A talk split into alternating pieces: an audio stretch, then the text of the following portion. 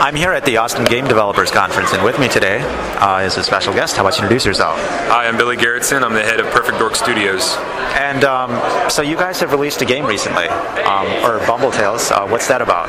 Well, Bumble Tales is a uh, it's a co-development between my studio, Perfect Dork Studios, and Tandem Games.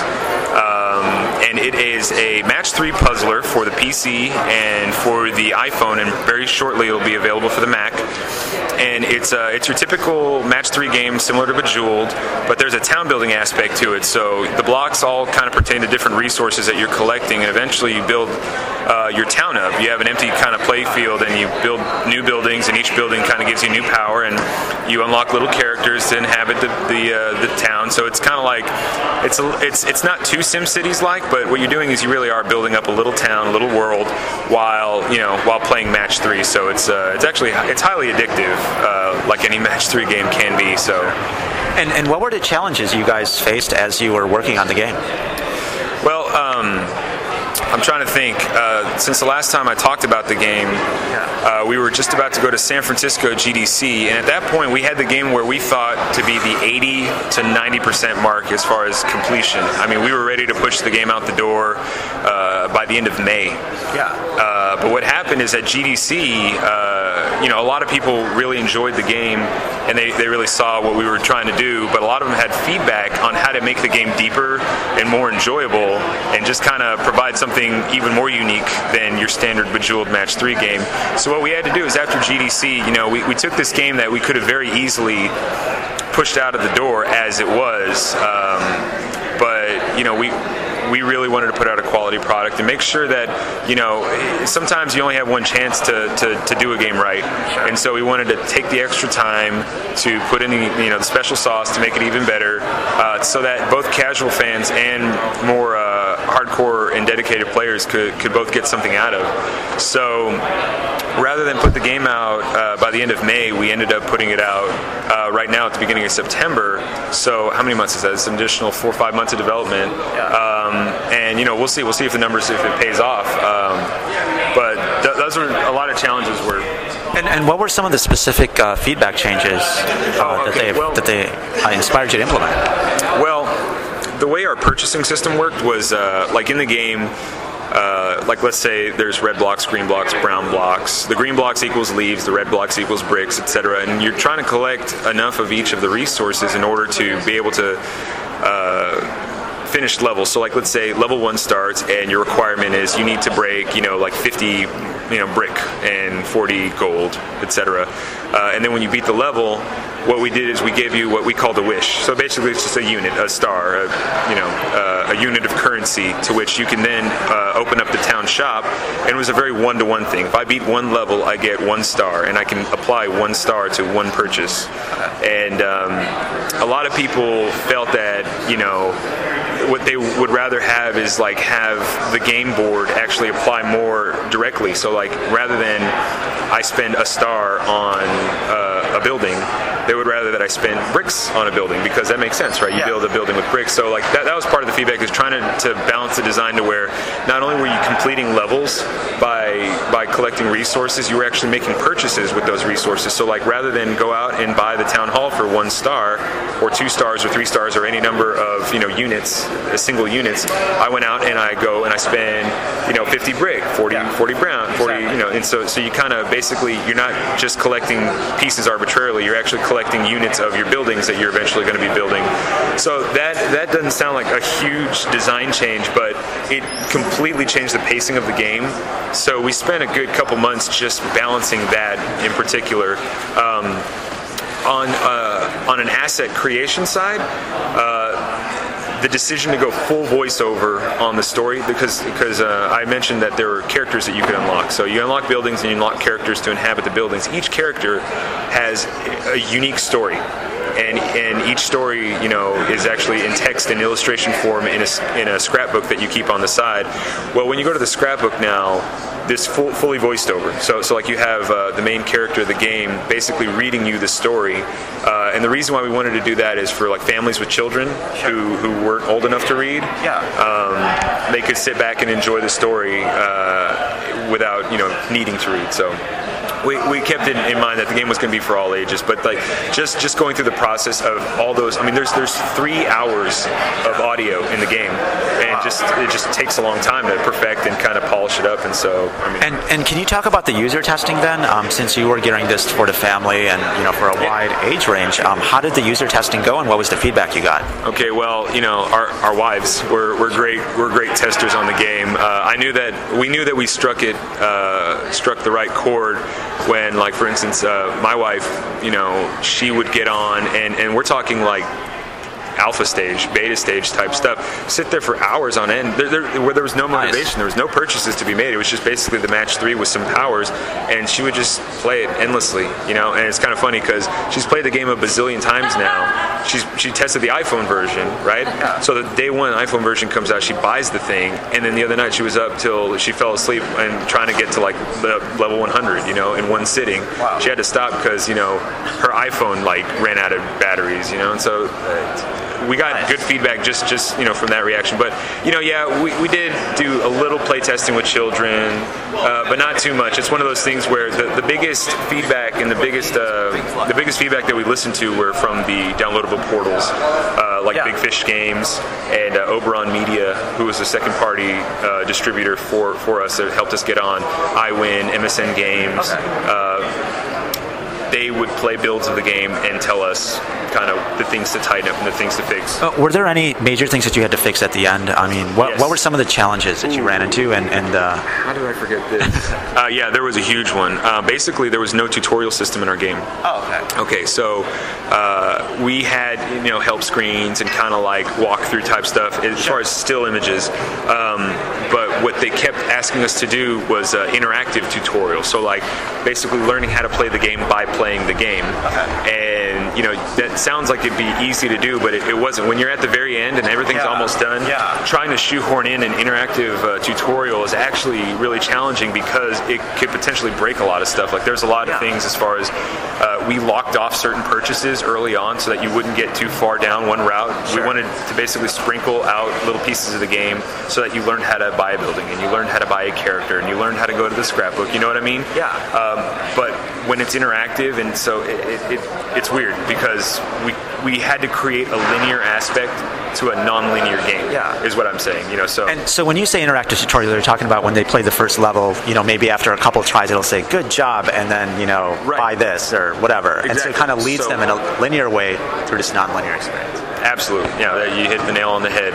Um, And, and how did implementing that actually help or improve the game? Did you did you notice any differences? Uh, yeah, for the end for the end user, I mean, it was totally worth the effort because um, there were people that you know would play the game that only played the match three portion, had no idea that the town building portion existed until they they played through this interactive tutorial, and then they're like, oh, that's how you do that. Oh, okay. And so like for us, you know, making the game it's really hard because you make it in a Yeah. bubble and you you design the game so you know how it's all supposed to come out.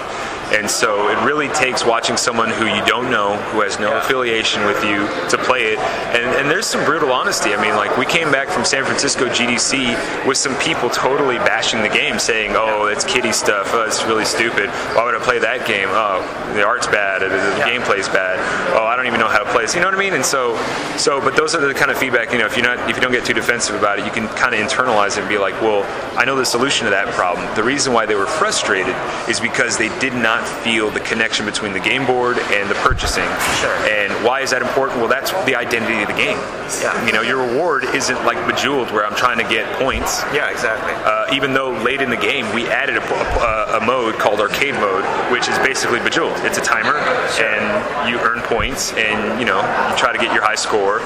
Um, so because because of the pressure, because people wanted that. You know, people say I want something different, but at the same time, it, it needs to be Yeah. kind of familiar in order for them to, you know, feel comfortable Sure. trying something. And were there any other challenges as you tried to get it out the door? Um, because it seems like you know you you get endless feedback. So when do you draw the line and say, okay, now it's time to get it out? Well, what really what really ended up being the, the, the thing that drew the line is, is really just the, the firm release date. Um, we got a we got a firm release date of September 9th that the game was going to come out. So if the game was going to come out by September 9th, then we knew that it was going to take at least two to three weeks to get the uh, the DRM, you Yeah. know, uh, completed through the through the various sites. We knew well this game has to be done week one August. So it's, it's like you know it's just a hard deadline. That's when we said you know we can no longer make changes to the game. We basically have to finish the game. So working without a deadline could is a lot could hurt you a lot more than it helps you. Um, but uh, trying to think of any additional challenges with with getting it out the door.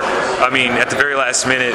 Um, just there's the marketing assets, creating marketing assets. Um, basically, you know, I, at one point I I really felt like I had finished all the art assets for the game, and then I get loaded with like all these new assets that I have to create for each website. Sure. You know, we're talking custom screenshots, custom icons, custom like little little uh, web banners and pop-ups, uh, custom trailers. You know, like like one website, you know, we couldn't advertise the iPhone game. You know, like I wanted to make an all-in-one trailer that Yeah. that marketed the uh, PC, Mac, and iPhone versions of the game. Yeah. But one of the portals are like, well, we're, we're not distributing the iPhone version, so we can't put that on our website. So it's like, you know, cutting a new version of the trailer, like all these last minute things that, you know, ends up being really stressful because, um, well, because I, that Bumble Tales is not the only project I've been working on. So, Well, what about marketing challenges? Um, you know, how are you marketing this game? Are you doing anything different? Uh, is it mainly through the portals and then through the iPhone App Store? Okay, so it's mainly mainly we're letting the portals handle a lot of the marketing, and that's that's why teaming up with a company like Oberon Media has been really helpful because you know that that's how they get their cut. You know, they, they Yeah. put a lot of the, the the the time and effort to get the game out on different portals and to make sure that the web banners are on and that they're being seen. A lot of times, you know, I mean, like a lot of people might take for granted, like you know, just knowing the market. You know, we have not taken a lot of time to try to advertise on like IGN or or, or, or uh, like One Up or GameStop or GameSpot, just because like that's a, that's a more hardcore market. And, and instead, you know, Aaron's been talking to like Parenting Magazine and, yeah, and yeah, a lot of a lot of kind of mommy sites because this is the kind of game like like the whole the whole philosophy behind tandem games is you know family friendly games that you can play with your children. You know aaron founded his company on those kind of uh, standards. Like you know I, I don't want to make games where you go around killing people. I want to make wholesome entertaining yet maybe even learning games. Um, so you have to target that audience and where do you target? Well believe it or not you don't even target on the apple store like because mommies mommies have iphones but you know it's other mommies that are going to tell them about the games right? They're not out there you know getting the same kind of marketing that the people who play halo get right so we've been trying to hit that that market in a different way a lot of grassroots too you know Sure. we've been giving out a lot of free copies of the game because we know that once you get hooked you love it you know it's one of those really polarizing games so And um, so, you know, you mentioned other projects. What other projects are you working on, and how are they going? I know you were talking about Box Macabre. Oh yeah, Box Macabre is uh, our big flagship title for Perfect Dork Studios. Uh, we've been working on it uh, for one year now, to, the, to really to the day. It was it was last Austin GDC that we showed off the game for the first time live, uh, but it was still a prototype. And to, this this show was actually the first true demo of the game. Basically, it showed off about 80% actual game, like final game assets. Uh, it's a snippet of the very beginning of the game. But so for a year we've been prototyping, making sure that we can make the Torque X 3D engine work for us. Uh, and now that we've got it wrangled down, because there's not a lot of people who can use the engine uh, as well as, as we can, because we've just put in the effort to make sure that we just know the engine front and back.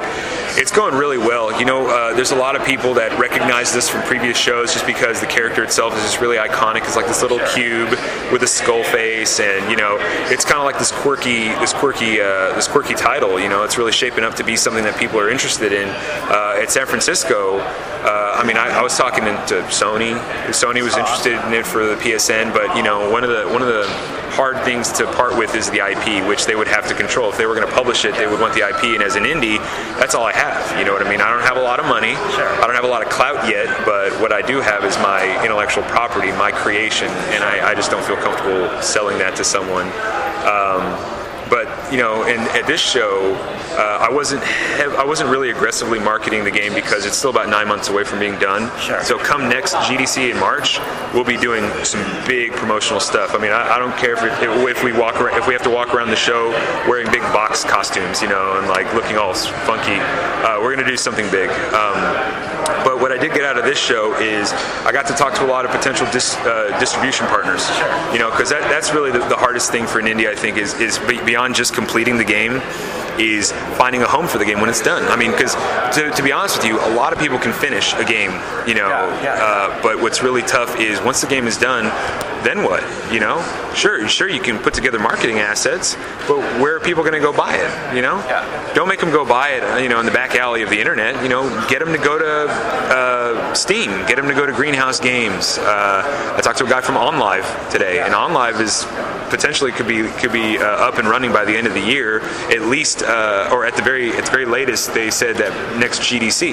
Well, if we can make a big announcement to say, hey, Vox Macabre's going to be one of the flagship titles for OnLive how great would that be, right? So like we've had a really really productive showing this year, even though we weren't aggressively marketing the game.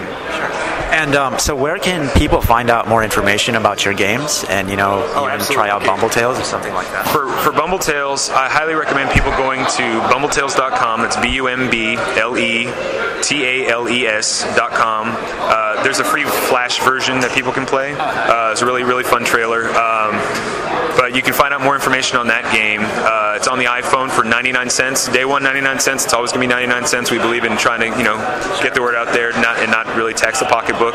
Uh, you can get the game on PC for 6.99 if you're a member on Big Fish Games, or 9.99 if you're not a member.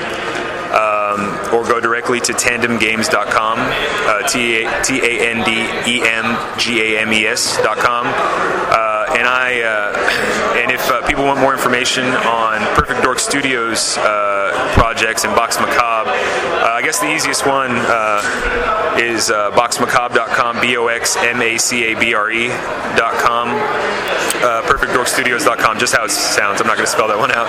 Um, we have a, a, pretty a pretty frequently updated uh, development blog, and we're trying to keep people in the loop with how the development's going, and, and not just on Vox Macabre, but other things. Um, uh, on the on the on the horizon, uh, Aaron and I have been talking about collaborating again on something. Uh, it really depends on how the numbers for Bumble Tales do, uh, how they do.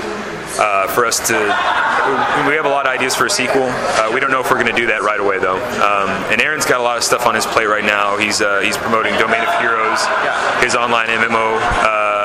I know that they're doing some iPhone stuff, so let's hope that that comes out really soon. But uh, yeah, I mean, I imagine I imagine you'll, you'll continue to hear news from from our groups, uh, whether independently or together. So thank you very much.